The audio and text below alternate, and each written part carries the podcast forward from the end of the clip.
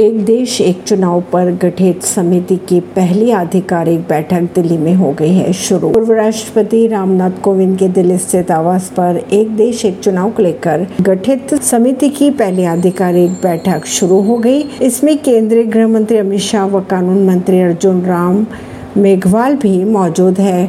गौरतलब बात यह है कि सरकार ने एक देश एक चुनाव को लेकर कोविंद की अध्यक्षता में आठ सदस्यीय समिति का गठन भी किया। परवीण अर्शी, नई दिल्ली से।